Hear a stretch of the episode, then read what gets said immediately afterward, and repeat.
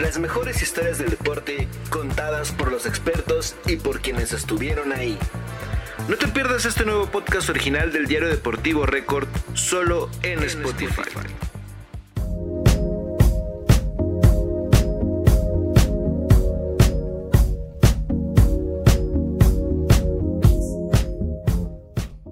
En el fútbol y en la vida hay maldiciones que se hicieron para romperse.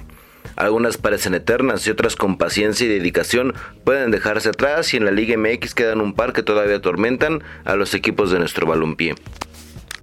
Una de aquellas que sobrevive es la maldición del equipo que ocupa la sexta posición en la tabla general.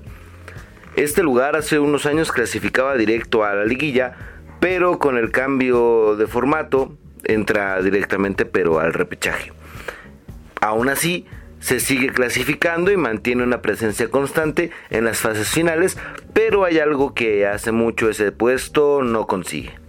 El formato de torneos largos, con una liguilla incluida, tuvo al último campeón que se clasificó en dicha posición.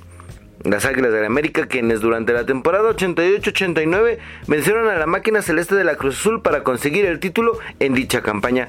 Pero la historia ha sido diferente en los torneos cortos, donde ni por error se ha conseguido que ese puesto obtenga el campeonato de la Liga MX. Las primeras dos víctimas fueron Necaxa y Cruz Azul, quienes cayeron en las finales del 96 y 99 ante Santos Laguna y los Tuzos de Pachuca respectivamente. Años después, Monterrey y el equipo de la Bella Irosa, es decir, los Tuzos del Pachuca, vivirían también la maldición en los últimos dos encuentros de sus torneos regulares. Pumas y León cobraron el cheque al portador y se encaminaron para los únicos bicampeonatos en la historia de nuestro fútbol. Los últimos dos casos en que los sextos lugares perdieron finales recientemente fueron Querétaro y América, quienes se tuvieron que conformar con el subcampeonato y aparte vieron a Santos y a Rayados levantar los títulos respectivamente, pero no son las últimas víctimas de esta maldición.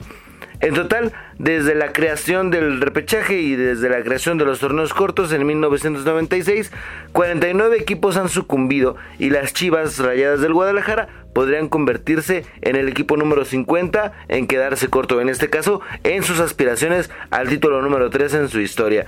El camino del rebaño es largo.